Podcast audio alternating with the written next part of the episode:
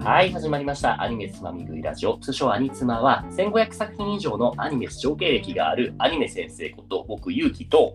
アニメを見るのが苦手でも興味はあるそんなカラスがお送りするネタバレ満載のアニメ紹介番組ですえいえい、興味はあるけれども、見る時間がないという方に向けて、僕、ゆうきの独断と偏見に偏った美味しいシーンだけを熱量もりもりでご紹介していきます。美味しいところだけをつまみ食いしていく番組なのでネタバレを気にする方は聴取をお控えくださいイエ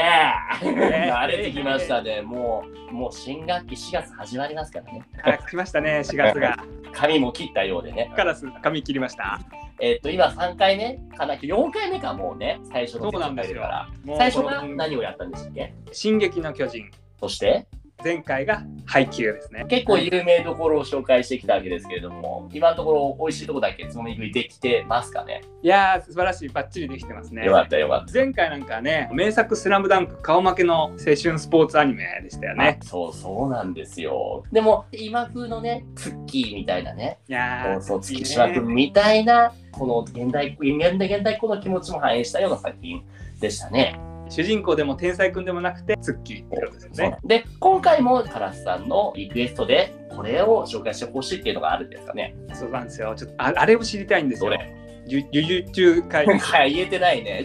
術あなんで呪呪術回戦です。呪術廻戦ね。そう、なん呪術廻戦か、もう、もう、な、なん、字面からしてちょっとお堅そうな感じですよね。いやそうですね。あのじ字はわかるんですけど、はい。 音にするともういきなりかさっきみたいに噛んじゃいますね。そう。え、それっていうのは何周りで結構流行ってるとかってこともう、う職場でもあの、ええ私より全然上の方、50代とかの方、えアニメ好きもいらっしゃって、いやいやいや、50代の人に上からマウント取れたらちょっとまだ悔しいでしょ。まだ40ちょっとのカラスさんそうが。なんですよ。ええ あとはまあね、街歩いてたら吉野家に開幕が今、あ、コラボしてるね、ちょうど今ね、そういうこともあって、やっぱ結構大きい作品で、そもそもあれ、何の漫画で連載してるかっていうのは知ってますあ知ってます。ジャンプ。そうですね、今、少年ジャンプの中でも、それこそカラスさんが知ってた有名どころの先に、もうほとんどもうやってないんですよね、ジャンプではね。うんうん、そうですね。だって、ナルトもやってないでしょ、ブリーチもやってないでしょ、ってなって、そうもうワンピースぐらいでしょ、普通のカラスさんが知ってる、知ってたみたいな世代っていや、まさしくその通りで、ちょっとジャンプどうしよう、読めのないよみたいな感じです。そこで今ね、結構引っ張ってってる作品の一つが、呪術廻戦って言えるかなと思いますね。うん、本当ポスト鬼滅の刃って感じですよね。ああですね、鬼滅の刃も終わったからね、そうそうそうそう、そうなんですよ。それぜひ知知りたいんですよ。わかりました。じゃあそこについてつまみ食いしていく。ただその前提として、この作品まだね、あの原作アニメも終わってないようなものが終わってないので、ああ、まだ。そう、アニメでカバーしたところをメインに話していこうかなって思ってますね。はい、よはい、じゃあ今ろ日しくおも願いします。レッツつまみ食 い。いいね。これいい打ち合わせ。はい、じゃあまずはあらすじというかね、紹介していきましょう。はい。芥見リゲさんによる漫画及びアニメ作品。漫画は2018年の開始から連載中。コミックスは全10あコミックスは19巻。アニメは現在第2期までが展開中ですね。で、あらすじが、ウィキペディアから抜粋した物語のあらすじがこちら。はい。常人離れした身体能力を持つ高校生、虎取裕二は、両親の顔を知らず祖父に育てられた。祖父が逝去した夜に、虎杖の学校に眠る呪物呪われたものの封印が解かれ、人を襲う化け物、呪霊が現れてしまう。虎杖は呪物の回収のために、えー現れた呪術師の伏黒恵君と一緒にの取り残された先輩を救うため校舎に乗り込む。しかしそこで窮地に追い込まれてしまい、虎杖は力を得るため自ら呪物、スクナ、両面スクナの指を食べ、特級呪物、両面スクナが復活してしまう。その後、虎杖はスクナの器として呪術師に捕らえられ、死刑を宣告される。しかし、特許術師の五条悟の提案により、すべてのスクナの指、これを食べてから死ぬという猶予が与えられる。隠して虎杖は都立呪術高専に入学し、呪術師としての人生をスタートさせるというのがあらすじですと。いやー、なんかめちゃくちゃ濃い、濃いですね。そうなんですよ。えー、えーと、えーと、全然、あれでした。ついていけなかったです。なんかまず主人公の男の子が虎杖裕二君っていう、はいいはいはいわゆる普通の男の子、ただちょっと元気が有り余る、結構身体能力が水盤だけで高いみたいな、はいはい、なんか、オレンジ色で茶そう色そうそう、オレンジ色とかピンク色みたいな、結構そのね、そうそうそう。高校生で高校のオカルト研究部に属しているでその中の活動でたまたまその呪われたもの呪物っていうのを見つけてその封印を解いてしまうとあであなるほどなるほどそうでその呪物っていうのがその呪いって言ってもいろんなランクがあるんですよなんかあのはい悠々白書とか読んだことありますあはいはいはいありますよはいはい。あの、有楽町もなんか、A 級、あの、重量とか、その化け物ランクがあるじゃないですか。はいはい A 級とか何級とか。そうそう。はいはいこれでもなんか、3級、2級、1級、特級みたいな、なんかあの、ランクがある中で一番目の特級の重量、能量、呪いの、その封印されたものである、その、両面スクナっていう、そうの、んすっごい強い呪いの王がいると。やばいやつやばいやつそうそうそうそう。そのスクナの指っていうのが封印されていたんですね。ああはいそうはいでその封印を解いたところでいろんなね雑魚ちっちゃいその汁が出てきてそれに襲われてしまったその先輩とかを救うためになんとかしなくちゃってやってたまたま手元にあったそのスクナの指を自分でパクッと飲み込むとはいはいはいはこうすれば力を得られるってなんとなく分かってたかいらなるほどそしたらでも大変なことにもうこの両面スクナに体をね乗っ取られてしまうああそうそうそうそうもののけ姫的になんか腕があーね俺の左手がねみたいなことそでうすそうそうそう気を抜いたらもうこのつくなにもう意識を持ってかれてしまうとうーんそうそうそうそうなるほどなるほどそっち系なんですねあはいそうなんですよわかってきだましかたらすごい力を手にするんだけれどももうもう操作不能みたいな時になってしまうっていうだああなるほどなるほどから周りからはもうこのユージ虎杖ユージユージ危ないからもうこいつ殺せ殺せって言われるんだけれどもそこで、この本作の最強キャラクター、あの、前話した、進撃の巨人の最強キャラクター、誰ってあの覚えてますああいましたね最強キャラね名前。リヴァイでしたっけそうそうそうそう。あよ進かっ撃たの巨人でいうとこのリヴァイ兵長みたいなキャラクターがこの作品でいうところのね、五条悟、通称五条先生ですね。このお名前は聞いてますよなんかすごいんでしょこの人なんかすごいんでしょまあ、とにかくかっこよくてへー強い。強いめち強いゃめちゃ強い。見た目ちょっとあれですね、あのー、かかし先生みたいなね、ナルトのね、ああナルトのかかし先生っぽいですね本当そうねそう、目を隠していてね。目を隠でしても出てないわけじゃないんですねそうそうそう、目があるんだけど、目、その秘められた力があるから、めったに解,、ね、解放しないっていう、なそういるほうど手ですね。出てあすごいそ素う敵なそう先そう生。そう素敵な生テンプレそうこの五条先生がもうその見ていてくれるからじゃあってことでうんこういう世付きで学園生活普通の学園ではなくて呪いの学校呪術高専に通い始めるんですよ、はいはいはい学園学校ものなんですか一応学校ものです、うんうんうんはい、ああそうなん本当に冗談って言そったんですけどういやそうなんですよ。クラスメイトもその呪術師ですね、その呪い、いろんな呪いの力をね、身につけたそのクラスメイトと一緒にその学んでいって、で、呪いと立ち向かっていくっていうそういうストーリーですね。はいはい、なんかね、可愛い女の子みたいなのもいますよね。五条先生の隣に映ってる赤赤色の。そうそうそう、釘崎野原ちゃん、1年生ですね、女の子ね。そういうキャラも5つのストーリーっていうのがあらすじ、また10分ぐらい経っちゃったね。あーやばいやばい。 はいっていうストーリーですね。ここまでどうです、はいついてこれましたあ、バッチリです。そうですねもう、みうん、見たい、見たい。はい、よかったよかった。 本作っていうのはね、そのさっきあらすじで話して、唐津さんも言ったように、割となんだろう、ダーク、シリアスなノリがメインなんですよね。はいはいは結い。局それもそのはず、この、この呪術改正のテーマともなって、この呪いですよね。っていうのは、人々の負の感情が、その結局具現化して呪いになったりとかね、それを、それ、それが人を脅かしたりするような、うん そういう世界観なんですよね。なんかうん、聞いてると、ハンターハンターの念みたいな。そう超まさにそうこのね呪いその呪力っていうんですけどもこのはい呪術高専で身につけるこの子たちのその力、呪力も本当に制約と力みたいなそうああ、なるほど。そうそうまさに全能力で、うんうんうんうんそうそうそうそうそうそう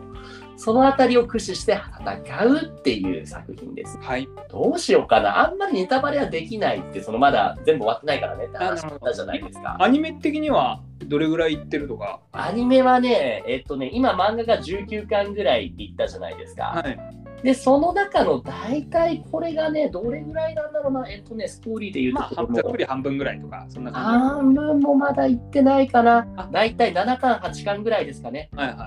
い。そうなんです。し かも、最近あれ、映画やってるの知ってますよね。ああ、なんか剣持ってる人が。えペン持ってる人が。そうえあなた誰ですかそうみそうたいな主人公じゃないですよねあれねあの主人公は呪術廻戦の特にアニメの方ではまだほとんど出てないんですよね。あこーの今説明したキャラの中にはいなかはいっはたいはい乙はい骨裕太君ってそれこそ剣持ったその後そうそう優しそうな感じのね男ねの子、普通のは彼はそのさっき話した虎杖裕二君伏黒恵君釘崎野原ちゃんみたいな主人公の1年生の1年上の2年生なんですよねいああなるほどなるほどそうそうそうそう二年生2年生の中でも特に結構優れた力を持っていて今はその海外に留学というか遠征しているへ